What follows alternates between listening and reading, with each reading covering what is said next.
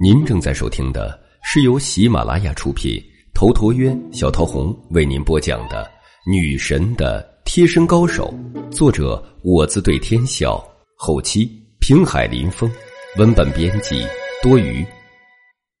第四十二集，知己难求。陈阳不由得暗自奇怪，奇怪杨玲这个电话的含义到底是什么？以杨玲这种身份，没道理来说一些不痛不痒的示威的话语的。你到底想说什么？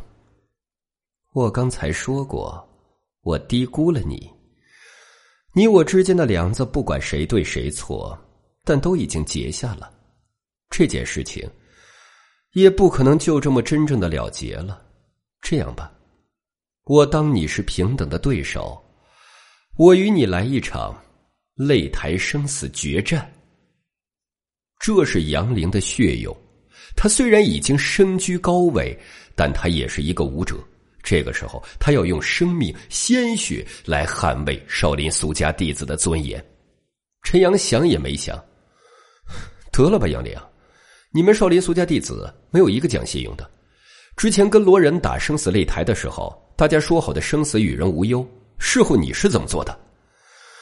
如果我现在跟你打，我输了是我该死，我赢了，只怕你背后永字辈的师叔又会跳出来，我岂不是没完没了？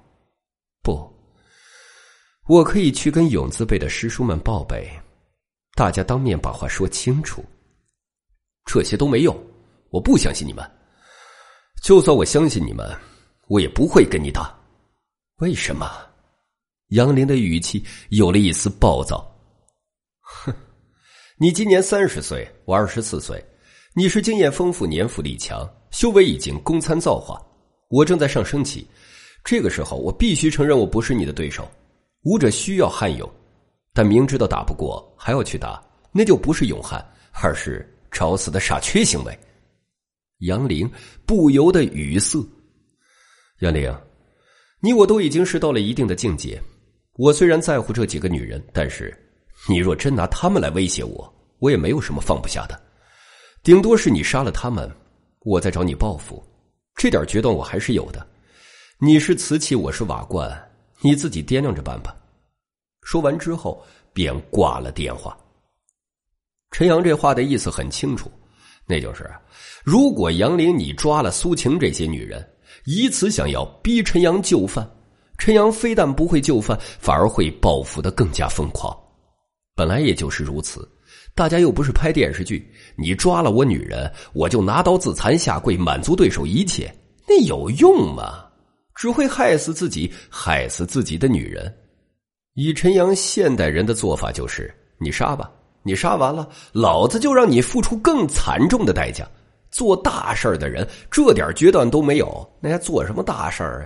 汉高祖刘邦，他的父母被项羽抓了。项羽在城下点了烧锅，说：“你再不开城门，我就将你父母给煮了吃了。”你瞧人家刘邦怎么说：“你煮我父母可以，但是煮熟之后，请分一杯羹。”那分一杯羹的典故就是这么来的。试想，若是当时刘邦真的开了城门，又哪里有后世数百年的江山？挂了电话后，陈阳也没有多想。杨凌的修为深不可测，他怎么都不会去傻傻的答应对战。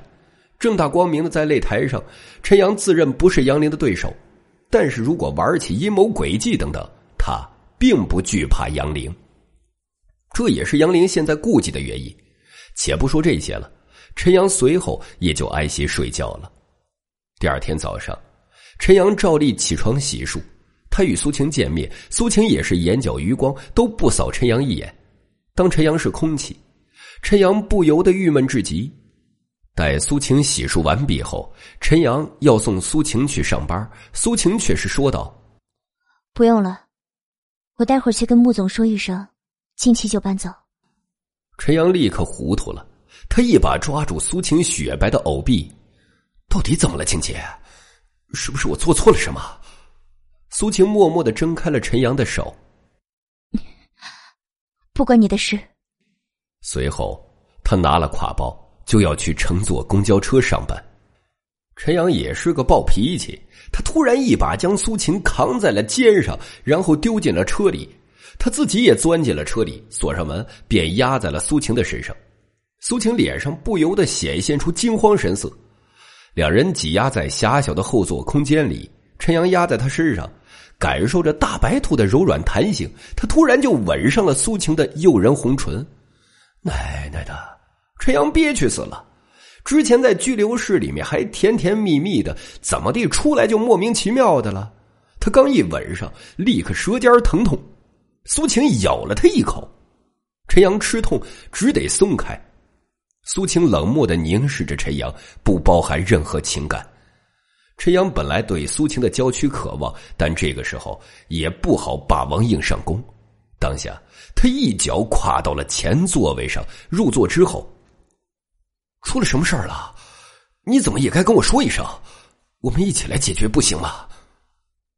苏晴撑坐了起来，她发丝微微凌乱，便整理头发和褶皱的裙角，这撩拨的动作风情而动人。陈阳从后视镜里看着，觉得又有些把持不住了。这个女妖精实在是折磨人呢，越是吃不到，越是拼命的渴望。陈阳现在就是这个阶段，没什么。苏晴说完之后，推开了车门，径直而去了。陈阳也不好继续再死缠烂打，不能送苏晴上班，陈阳也懒得去上班了。反正那工作他是不在意的，唯一在意的是林清雪他们的安全。但现在，显然林清雪他们的安全是不会有问题的。陈阳干脆先开车去路边的小摊上吃了一碗牛肉面，随后又回出租房里呼呼大睡。他是个没心没肺的，就这样一直睡到了下午两点。这个时候，手机忽然响了。陈阳迷糊中拿过手机接通，那边传来唐青青的声音，开着玩笑说：“喂，臭陈阳，你在干嘛呢？怎么不来上班？你还有没有王法呀？”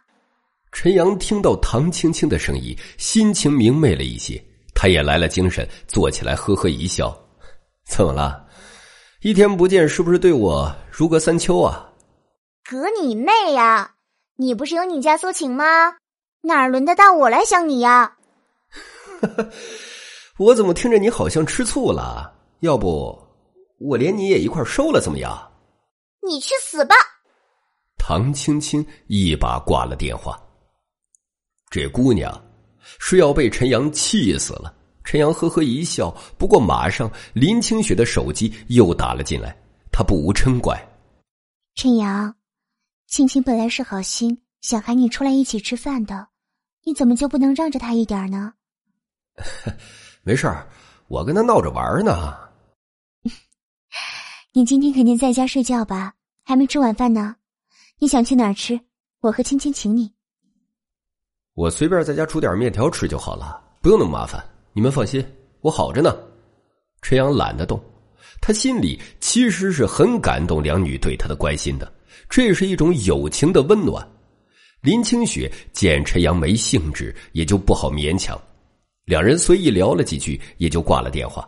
陈阳倒下继续睡觉，但他没睡多久，外面传来车辆开来的声音。陈阳听出了。显然是穆静来了，他就穿个大裤衩前去开门。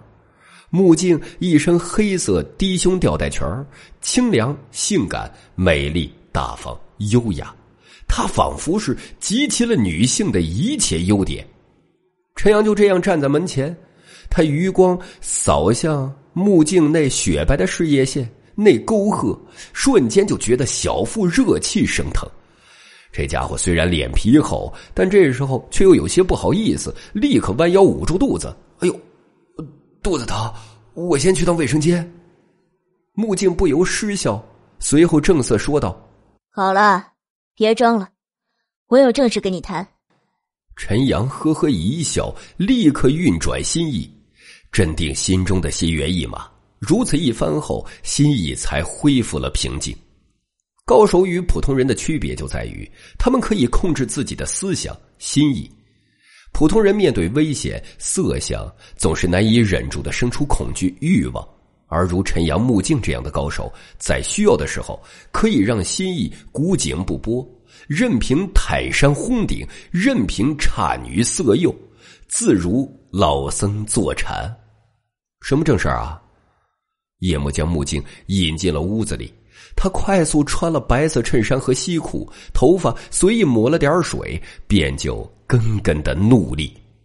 我听到一个消息，杨氏集团的南码头、名称号全部被毁，一共死了七十多个人。这事儿是叶不一干的，对吧？陈阳对木镜没有什么好隐瞒的，他点点头，对。穆静的目光复杂到了极点。是你的意思？可以算是我的意思。我没想到，你居然会有这样狠辣的决断。如果不让杨林感到恐惧害怕，杨林永远都会蠢蠢欲动。至于那些无辜的人，我只能抱歉，因为小叶子执行的是丛林法则，丛林法则就是如此，弱肉强食。我知道你不是嗜杀的人。你并没有交代叶不一这么做，对不对？只是叶不一是天生的杀手，你不能遏制他的杀意，否则他的杀气受到了抑制，他的实力就会大降，如此反而会害了他，对不对？陈阳不由得多看了穆静一眼，跟你聊天果然是最轻松的，他这是承认了。陈阳也的确喜欢跟穆静聊天，两人可以没有任何隐瞒，无所不谈，因为彼此了解。本集已经播讲完毕，感谢您的收听。喜欢请订阅此专辑，更多精彩内容，喜马拉雅搜索“头陀渊讲故事”。谢谢。